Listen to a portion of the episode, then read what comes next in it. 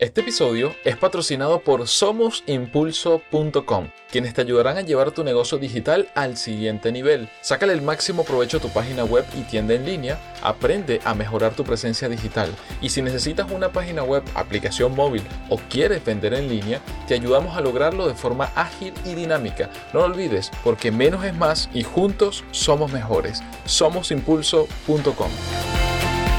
Bienvenido al podcast Somos Impulso. Mi nombre es Renier Chico y junto a Félix Bolívar te comentaremos la actualidad del emprendimiento, la innovación, las nuevas formas de trabajo y de las buenas noticias que impactan a los negocios en América Latina.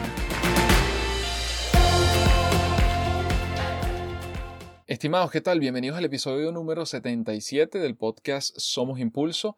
En este episodio hablaremos de plataformas o medios de pago para freelancer y autónomos y la definición de tarifas para tus servicios.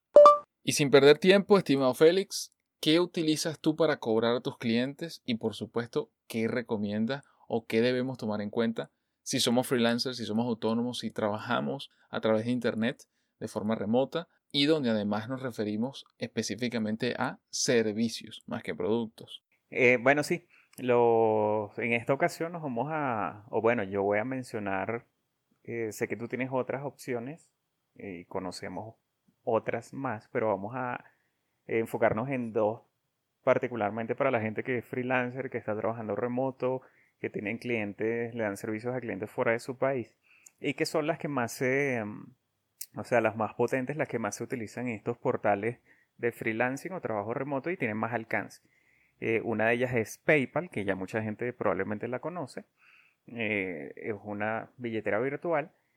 Y, em, y, la segunda es Payoneer, que es básicamente otra billetera virtual, pero que tiene la particularidad de que te permite obtener una tarjeta física que funciona es una tarjeta que funciona como crédito, no es crédito, realmente es una tarjeta prepagada, pero que te da la posibilidad de retirar dinero y pagar en puntos de venta en cualquier, digamos, sitio del mundo que acepte uh, Mastercard. Eh, esos serían los dos principales. Em, y te dan, te dan las ventajas de que son muy comunes en sitios como Upwork, en freelancer.com, bueno, freelancer.com que ahora absorbió Nuelo y, mm, en muchos otros sitios eh, de trabajo remoto y te permiten cobrar literal, o sea, no, no, digamos no en todo el planeta, pero muchísimos países, en muchísimos países, con, obviamente con diferentes condiciones, pero te da la ventaja de que te permite a tus, le permite a tus clientes pagar fácilmente a través de, ellas y que te llegue el dinero. Claro, y en el caso de PayPal, que para mí eh, desde hace más de dos años sigue siendo, o es más bien la plataforma que mis clientes utilizan usualmente para pagarme o la utilizo yo para cobrar, como lo queramos ver, es importante tomar en cuenta lo que decía Félix. Uno, que aunque efectivamente cada vez está en más países o en más ciudades del mundo, me refiero a PayPal, las condiciones de pago de comisiones o fee por transferencia o montos y, y, fee por esos montos que se transfieren varían de acuerdo a cada país. Si me pregunta cuál sería mi, mi recomendación, es tener el PayPal americano. Porque el PayPal americano, no solamente por convenios dentro de Estados Unidos, tiene las comisiones más bajas en cuanto a transferencias y donde muchas son cero. Si se trata, por ejemplo, de transferir de un banco americano a PayPal o de PayPal a un banco americano. Esas comisiones son cero. Y si son transferencias entre dos cuentas PayPal americanas, también la, comisión es cero. Entonces es muy importante tomar en cuenta esos detalles y por eso la recomendación es revisen las políticas y las condiciones de cada país, pero obviamente para mí y probablemente también para Félix, eh, PayPal esté como de primera. Luego está Payoneer, que como bien decía Félix, está integrada en cada vez más plataformas donde los freelancers, y aquí nos referimos desde el área de diseño hasta las áreas, digamos, más alejadas de la tecnología, pero que también pueden trabajar a través de Internet, pueden encontrar. Entonces hay múltiples plataformas en toda Latinoamérica, bueno, en el mundo entero, pero nuestra experiencia está sobre todo en el área de Latinoamérica y, bueno, Iberoamérica si metemos a España también. Y, ese nivel de integración le ayuda o, te permite poder hacer los cobros, digamos, a tiempo y sin mayores inconvenientes. Entonces, ¿son las únicas opciones? No. Obviamente, dependiendo de dónde te encuentres, siempre hay que manejar, mi recomendación es manejar siempre entre 4 y 5 opciones. ¿Cuál podrían ser otras opciones? Está RTM, otra plataforma que también permite hacer pagos o recibir pagos. Está TransferWise, que tiene oficinas eh, en las ciudades donde tiene presencia, tiene oficina física en, en, esa ciudad y eso permite bajar las comisiones y hacer transferencias entre bancos nacionales e internacionales. Y así como esas dos. Está Zoom X o M, que es derivado de, es una empresa que creó PayPal también, está conectada con PayPal. Así como esas, eh, por ejemplo, RTN tiene algo interesante que es que te permite bajar dinero a, cuentas locales en países que donde está, digamos, hay limitaciones con temas cambiarios. Por ejemplo, en Venezuela, eh, RTN te permite bajar dinero eh, de manera relativamente sencilla al país, al local. Y otros como Zoom funcionan Zoom, pero no el de llamadas, sino Zoom con X. Funcionan como igual que TransferWise. Se permiten hacer eh, transferencias electrónicas de manera muy rápida y a un costo pero súper bajo cuando lo comparas con una transferencia bancaria que tarda 4 o 5 días, una semana y te cobra 15 veces más que lo que te cobran estas opciones. Exactamente. Entonces, bueno, a partir de nuestra experiencia trabajando también como independiente, y esto aplica no solamente contra clientes, sino también contra colaboradores, para hacer pagos al equipo de trabajo, también funciona. Por ejemplo, en nuestro caso, desde Somos Impulso, prácticamente nuestro equipo está en distintos lugares de Latinoamérica y Europa. Entonces, claro, para yo hacer pagos eh, de acuerdo al proyecto o de acuerdo a la alianza que se tenga, a las condiciones que se hayan establecido, pues nos permite precisamente poder hacerla sin mayor inconveniente y que esta persona, sea quien sea, pueda recibir sus pagos y pueda utilizar su tarjeta o pueda hacer las, compras que quiera o pueda manipular el dinero de la manera que prefiera y también de manera segura y efectiva, que es muy, muy importante. Entonces, bueno, la recomendación en general es que formas, plataformas y medios hay.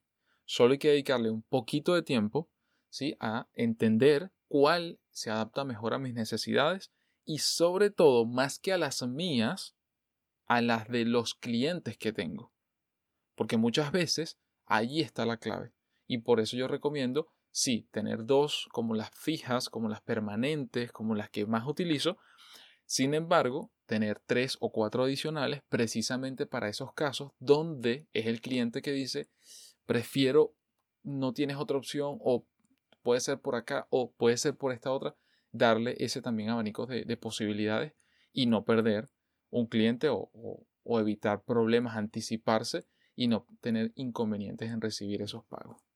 Claro, y ah, otra cosita, Renia, que también hemos hablado bastante de eso, es que en otros podcasts, es que hay opciones también de, por ejemplo, criptomonedas. Eh, no, ya en este caso como para para hacer el puente más sencillo, suponiendo que estés trabajando con alguien, no sé, en, China, por ejemplo. Entonces, ah, no, no te puedo pagar por, por PayPal. Este, entonces, bueno, tú puedes hacer el, salto entre una criptomoneda, convertir a criptomoneda y después convertirlo a, moneda moneda fiduciaria, pues dólares, euros, etcétera, a través de, de, ese uso y le permite, le da más apertura al cliente de, opciones, pues.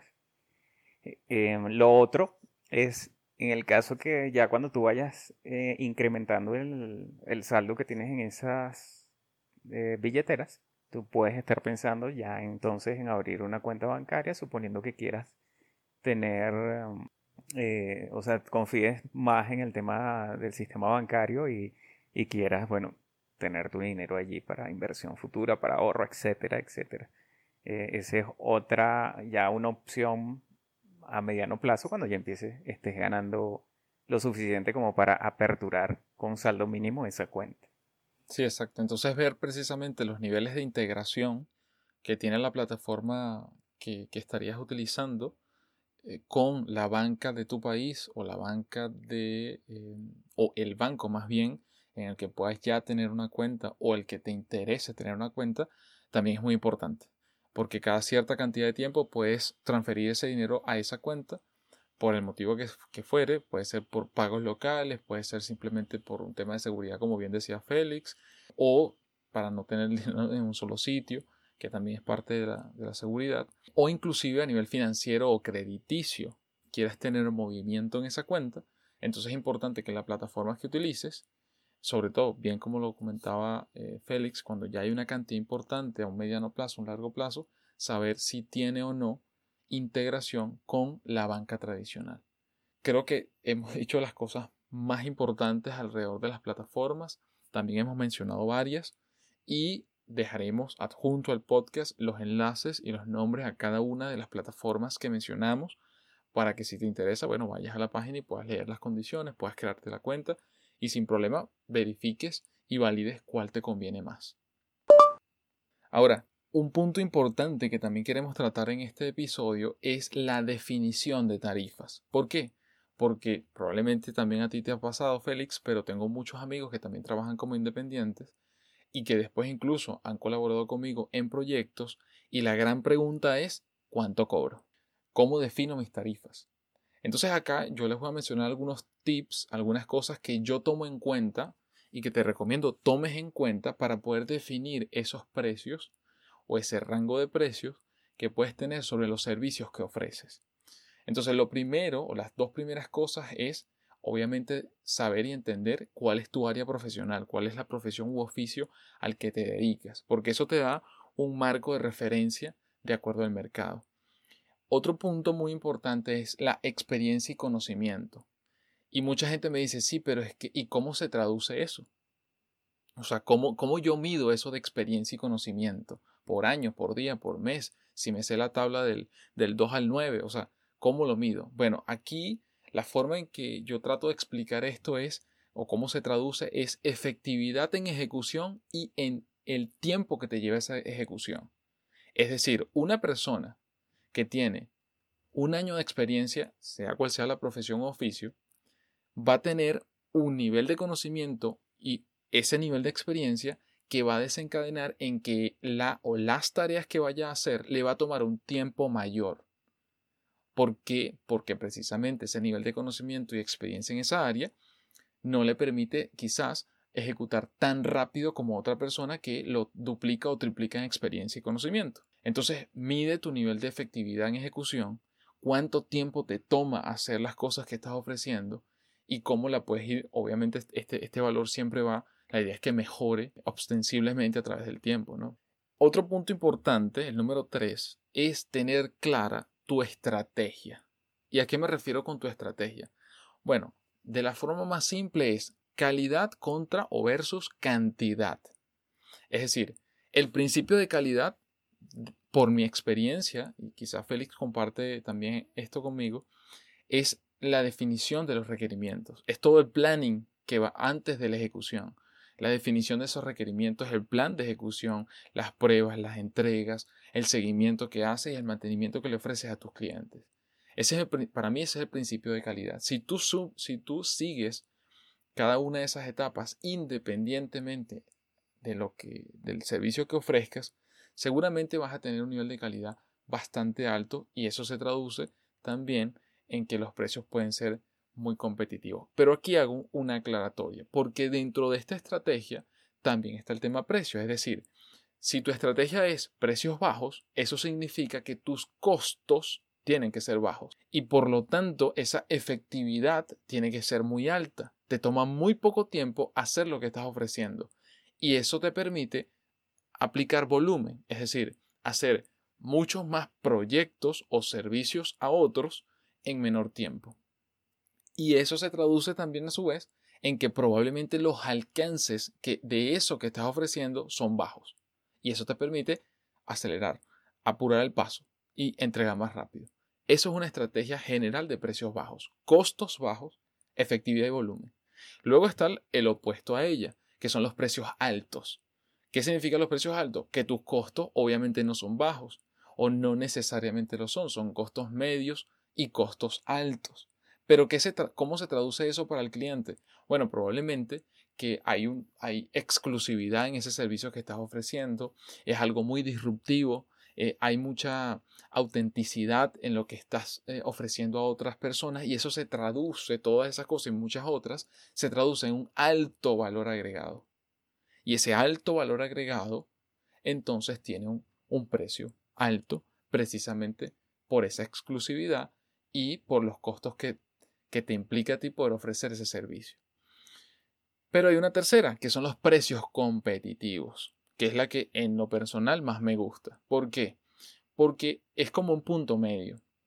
Y ojo con esto, no es el bueno, bonito y barato. No.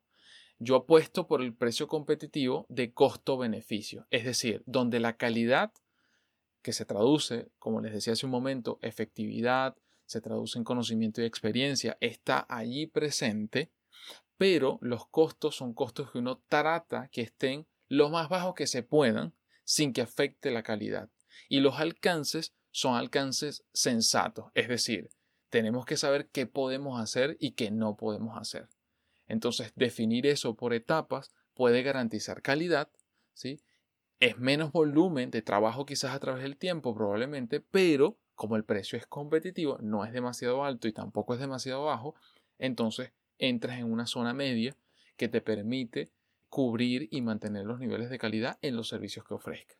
Por último, o los dos últimos puntos, porque sé que Félix también va a comentar algunas cosas acá, es la famosa fórmula que gira alrededor de los servicios y la planificación, sobre todo cuando se trabaja en línea, que es tiempo, costo y alcance.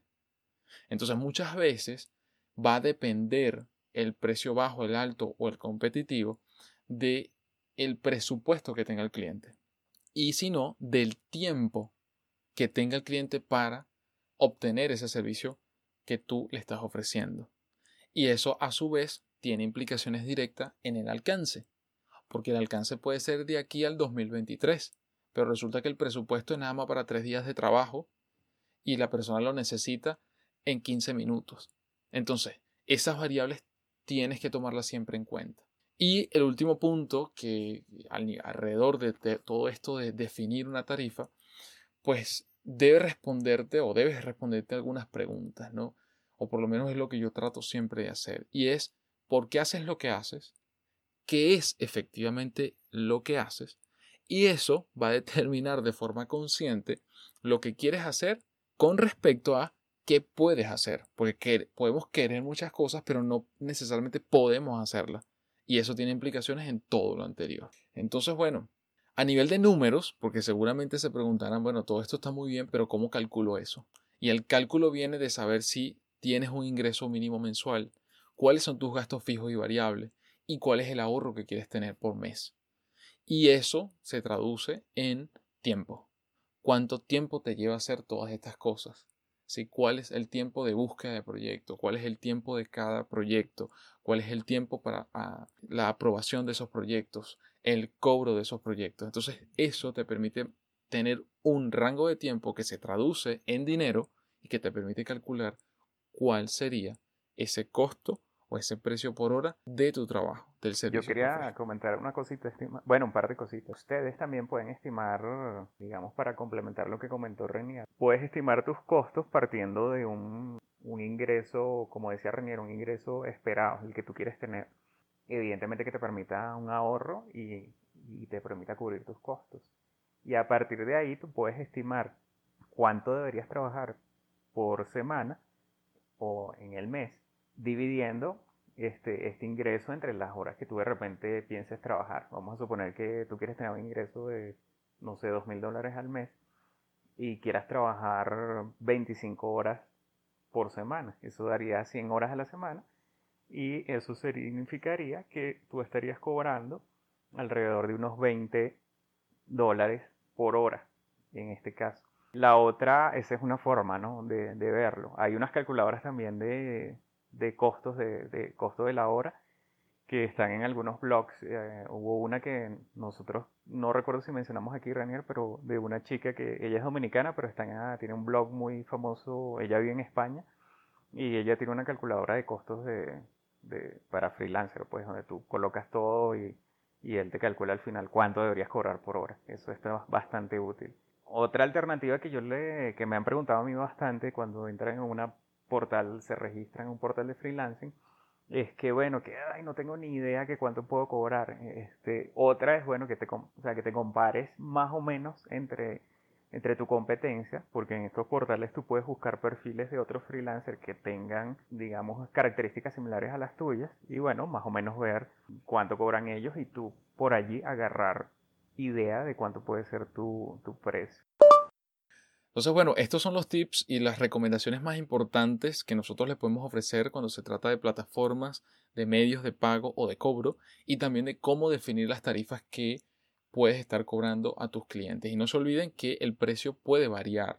Es decir, la recomendación es trata de trabajar con una banda de precios, dependiendo del tipo de servicio que tengas o el tipo de clientes, los tipos de clientes que puedas tener, puedes tener eh, dos o tres bandas de precios. es decir, una, dos o tres tarifas para esos segmentos. Y eso también puede funcionar. Y bueno, finalmente, en este nuevo formato de podcast Somos Impulso, no vamos a dejar las noticias fuera de los podcasts, solo que ahora se las vamos a, dar de manera más breve, a partir igual de toda la curación de contenido que siempre estamos haciendo. Y en este episodio número 77 le vamos a dejar tres buenas noticias breves. La número uno es lucha contra el plástico. Crean un sorbete o pitillo. Esto tiene distintos nombres y connotaciones en toda Latinoamérica, pero básicamente crean uno comestible y que se llama Lollyware. Esto lo hicieron dos chicas en Estados Unidos que ya hace un par de años a través de Kickstarter lanzaron su campaña y tuvieron un éxito increíble con vasos que también son comestibles.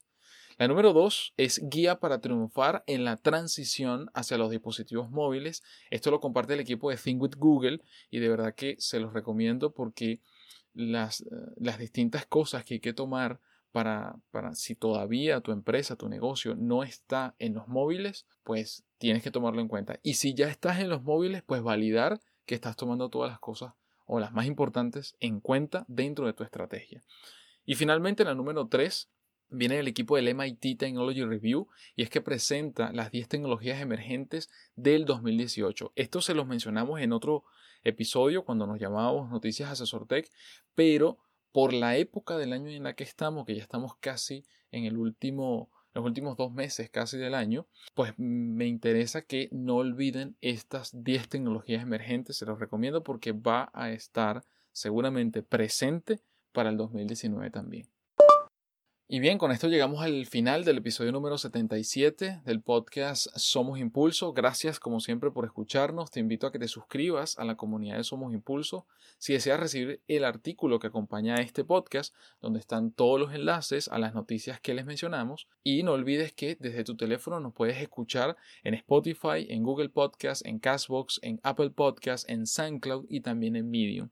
Desde cualquiera de ellas puedes suscribirte descargar los episodios si deseas escucharnos en streaming también lo puedes hacer y lo más importante dejarnos valiosos comentarios, preguntas, así como likes o estrellas para que más personas puedan enterarse e impulsen la creación de nuevos episodios. Y por último, no olvides compartirlo con tus compañeros, amigos y familiares. Nos escuchamos en el próximo episodio de Somos Impulso.